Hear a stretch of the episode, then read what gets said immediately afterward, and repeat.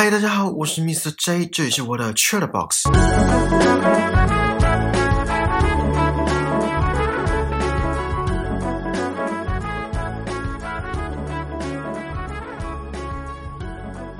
大家有看过《彗星撞地球》这部电影吗？我先说我没看过。那为什么我要问这个？因为我想不到开场白了。好，今天要讲的这部电影也跟彗星有关，而且也是要撞地球。我承认当初是看到预告，然后发现众星云集才看这部电影的。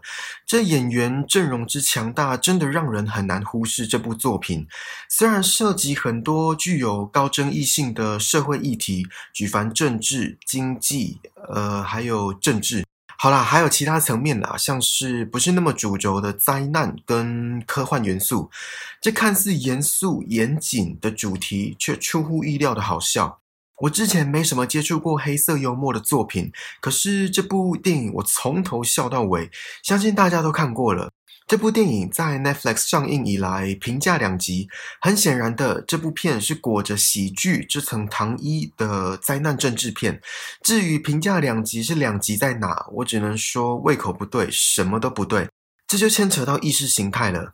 对于任何层面，比如说政治立场、经济形态、社会运动等等的思想看法、理想，甚至可以说信仰，都跟意识形态有关。所以，如果有支持川普的听众，可能就会抵制这部片，因为有人说 Mary Streep 饰演的角色就是在讽刺美国前总统川普。还有其他角色是在讽刺现实中的谁谁谁，或是彗星，其实就是在影射当今地球正面临的危机，比如说气候变迁、全球暖化等等。毕竟里奥纳多本身致力于环保议题，跟呼吁大众也应该重视这个议题，已经不是一天两天的事了。而这部电影没有像以往的作品说什么灾难来了，然后主角化身为英雄，牺牲小我，完成大我。成就整个地球、整个人类社会得以生存，这种伟大又高尚的情操在这里看不到。而且彗星最后真的撞上地球，我刚刚有说，我是因为大咖加持我才捧场的。而且看完真的会被这些一线演员娱乐到。如果还没看的听众，我很推荐去看，两个多小时的片长，可以了解现实又不失娱乐效果。然后我建议是以轻松一点的心态来观赏这部片，因为如果太过严肃的话，看到最后可能会很愤慨。这部电影叫《Don't Look Up》，千万别抬头。我先带一下剧情。哦，然后等一下，我就不说剧中角色的人名了，就直接称呼每位演员的真名。比如说里奥纳多，就直接讲里奥纳多，不会讲鸣笛教授，这样大家就不用再记角色的名字了。而且相信演员大家都很熟悉。电影一开始是身为博士候选人的 Jennifer Lawrence 在几个电脑荧幕面前念念有词，然后意外的发现一颗前所未见的彗星。里奥纳多饰演的教授跟其他学生举杯庆祝。不幸的是，在演算过程中算出这颗五到十公里宽的彗星，在六个月又十四天之后就会撞上地球。不是擦边而过，然后还可以边喝咖啡边观察彗星尾巴的那种哦，而是正中红心，直接撞在太平洋，引发数公里高的海啸，没在开玩笑的。里奥纳多马上联络甘乃迪太空中心，上报这个震惊的坏消息。然后呢，里奥纳多跟珍妮弗劳伦斯就火速被遣送到华盛顿的白宫。这一切看似严肃的科技灾难片，其实就是到此为止。接下来的剧情才是本片的重点，因为本片中的彗星撞地球根本不重要，不是剧情的主线。里奥纳多跟珍妮弗·劳伦斯在总统办公室外等着，终于等到由 Mary Streep 梅丽史翠普饰演的总统驾到，可是并未马上让他们报告彗星的事情，反而是要他们继续等。然后中间还有人在庆祝生日，很荒唐。就这样等了七个多小时，没见到总统。还被安排到一间不怎么样的旅馆休息。隔天早上，终于见到总统，报告了有关将造成地球上所有物种灭绝的这颗毁灭性彗星的讯息之后，总统依旧没在怕的，还贬低里奥纳多跟珍妮弗·劳伦斯不是来自常春藤的学校。最后，因为担心接下来的选举，所以就再看看。就这样不了了之。里奥纳多跟珍妮弗·劳伦斯在不到二十分钟的时间就被打发走了，就算带来的消息是世界末日。因为总统不买单，所以他们改从媒体下手，上了一个节目，打算把事实公诸于大众。而这个节目也不把彗星撞地球当一回事，就在一次又一次的撞墙之后，白宫又把他们召唤回去。本以为政府终于要对付这个彗星了，殊不知这一切又是为了他们即将输掉的选举。即便如此，他们还是有所行动。终于，美国群众有所意识，开始关心这个议题。然后，里奥纳多也开始同流合污。跟凯特·布兰奇饰演的节目主持人搞上，即使他已经有妻小。总之呢，在第一次发射火箭失败之后，不意外又是一次人为的蓄意疏失，而且是为了这颗彗星上的稀有矿物，为了利益。这次计划全权交给一个名为 Bash 的科技公司。里奥纳多偷吃东窗事发之后，一切都开始乱了。他发现苗头不对，在节目上大发雷霆。希望大众能够真正的、认真的看待这件事。事过境迁，这颗即将撞上地球的彗星，肉眼已经看得见了。这时，人类分成两大派：抬头跟不要抬头。里奥纳多跟珍妮弗·劳伦斯还有提摩西来到里奥纳多的家，打算一起度过地球的最后一天。而 Bash 计划也宣告失败，彗星如期撞上地球。而美国总统跟 Bash 执行长搭上逃生船前往外太空寻找类地行星。过了两万多年，逃生船终于降落到一颗类地行星，可是似乎不适合人类生存。好，剧情差不多是这样，很多细节我没有提到，还是建议大家可以亲自去看。这部电影乍看之下只有里奥纳多、珍妮弗·劳伦斯还有罗伯·摩根这三个角色脑袋清晰。其他人都愚蠢至极，荒诞可笑。人类都要灭绝了，还无关痛痒。可是真的是这样吗？大家想想，我们是以旁观者的角度去看整个大局。如果是以每个人的立场来看，也就是当局者的立场来看的话，其实他们都知道自己在做什么。呃，应该说，他们都认为自己的想法、自己的行为在当下的情况是合理的。比如说，里奥纳多那三位科学家认为应该要赶快处理这颗彗星，想办法活下来；而梅丽史翠普跟他的幕僚认为选举才是当务之急，彗星是六个月之后的事。马克劳伦斯所饰演的 Bash 执行长则认为，既然这颗彗星可以带来巨大的利益，那为什么不好好利用，反而要把它炸飞？还有节目的那两位主持人。乍看之下，的确对彗星撞地球这件事嬉皮笑脸。可是，这就是他们的工作，他们的职责，在荧光幕面前带来新山色的话题，来提高节目的收视率跟观众的互动。所有角色都在做自己认为对的事情。有一句话说：“当局者迷，旁观者清”，就是在说这个情境吧。不过话说回来。难道里奥纳多、珍妮弗·劳伦斯跟罗伯·摩根这三个角色就真的是旁观者吗？如果彗星最后没有撞上地球呢？那他们三个不就被当成神经病？毕竟撞上地球的几率不是百分之百，而是里奥纳多所说的九十九点七八 percent。好啦，这也很高了。可是重点不是到底会不会撞上，重点是当每个人在各自的立场站稳脚步之后，都会认为其他人是当局者迷，只有自己是旁观者清。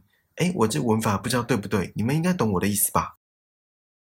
整部电影再明显不过，而且一再重复上演的，莫过于政府只在乎权势地位，媒体只在乎明星的八卦，科技巨擘只在乎金钱利益。以及政府跟科技巨擘之间的不当勾结，就算糊弄民众，也要巩固自己的社经地位。比如说，梅丽史翠普饰演的总统，在得知彗星即将撞上地球的当下，首要考虑的是他几个礼拜之后的选举跟民调的走向。认真的谈论彗星这件事，可能还不到一分钟吧。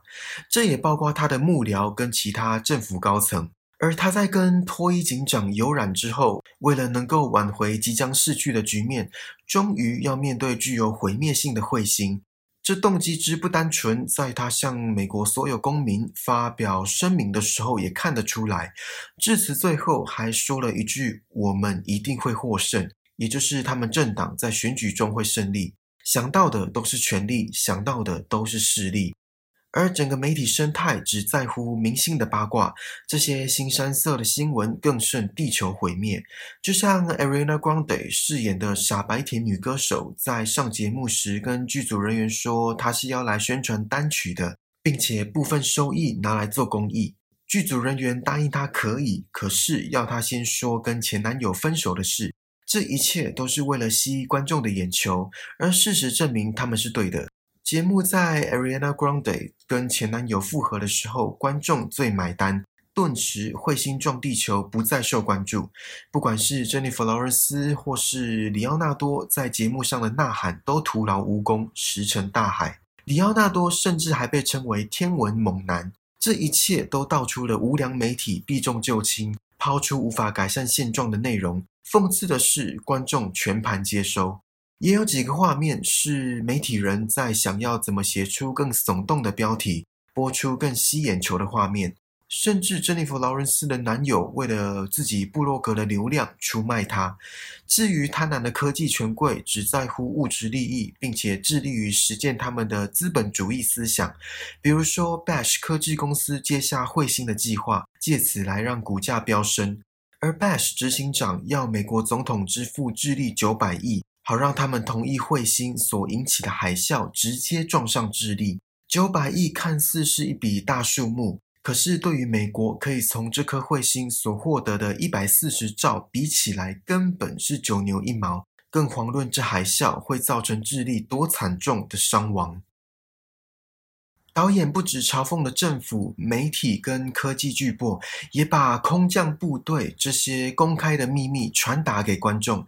比如说，NASA 总署的署长明明没有天文学背景，却可以在 NASA 就职，就因为他是总统的超级金主，就跟总统目中无人、玩世不恭，而且说话不经大脑的愚蠢儿子可以空降为幕僚长一样。而其中名为 Bash 科技公司的执行长。同时，也是总统竞选的超级大金主，他可以来回穿梭各种高层的机密会议，甚至总统都对他毕恭毕敬，就因为他是超级大金主。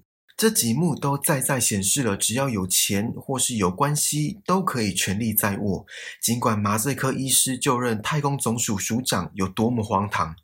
哦，然后我外插一下，我个人认为梅姨很好笑的几幕，她饰演的总统说要平民去选一个更好的乐透号码来脱贫，还有在可燃物面前抽烟这一幕重播好几次。Mary Streep 的演技真的毋庸置疑，超级好笑。其实除了刚刚提到对于地球危机的忽视以及贪官污吏的层面。整部电影也充斥着各种歧视，包括种族、性别、阶级、贫富，还有学历迷思。种族跟性别就呈现在火箭发射到太空的时候，被拱为英雄的角色的说辞；阶级跟贫富几乎贯穿整部片。比如说，Bash 执行长是金主，所以可以呼风唤雨，甚至左右政府的决策；或是总统的儿子在造势现场大言不惭的把人分成三个族群：劳工阶级、有钱人跟敌人。这分类非常荒谬，还说劳工阶级是低端人口，而且不忘揶揄一些职业，比如说营养学家、私人教练等等，等于把所有劳工都侮辱一遍。最后是学历迷思，总统直说里奥纳多他们不是常春藤学校出身的，所以不怎么尊重他们。这学历迷思不只是在美国发生，如果这部片是在讽刺美国的话，学历迷思大家应该都有遇过吧？学历高的人讲话就比较大声，比较有公信力。可是真的是这样吗？我觉得万般皆下品，唯有读书高的理念已经不适用在当今社会了。有关这个主题，之后有机会的话会再跟大家聊。里奥纳多有一幕对着 Mark Rylance 马克劳伦斯饰演的 Bash 执行长说，希望他不要从生意人的角度去看待这项计划，而对方震怒反驳，他不是只是生意人，而是为人类种族改革的推动者。的确，科技巨擘或许已经不是在追求物质利益，而是带动整个人类社会的发展，创造历史。不过，这看似煞有其事的说辞跟辩驳，也狠狠地赏了执行长他自己一巴掌。这期间，里奥纳多在一档儿童节目大骂美国总统是法西斯主义者。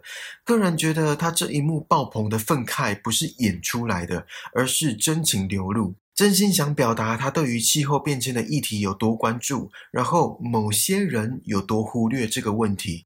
他在受访的时候有提到，希望这部作品可以作为人类社会的借鉴，也是在隐喻当今文化不愿面对或是选择性忽视的事实，也希望能够借由这部电影，让全球真正的重视人类历史以来一直未受重视的问题。导演 Adam McKay 也说了。他跟很多人聊过，包括科学家，他发现没有任何好消息，而且事情比主流媒体所报道出来的内容还要糟，这也是他拍这部片的动机之一。里奥纳多被 Bash 执行长说会孤独死去，可能也因为这样，在彗星即将撞地球时，他回到家跟家人相聚，一起度过最后一晚。这时，他老婆跟他坦诚，大学交往的时候跟别人上过床。如果世界末日来临，你们会坦诚所有藏在心底深处的秘密吗？可是，也有可能是因为里奥纳多先外遇啦。除了会不会坦诚，如果世界末日来临，你们会干嘛？电影中，有的人开露天性爱派对，有的人在街道上惹事，有的人只想讲别人坏话，有的人跟自己的家人度过。先不论这些事情符不符合道德标准，是说都世界末日了，哪还管什么道德？不过让我注意到的是，里奥纳多在跟家人相聚的时候，度过彼此最后一晚，他们有说出各自感恩的事情。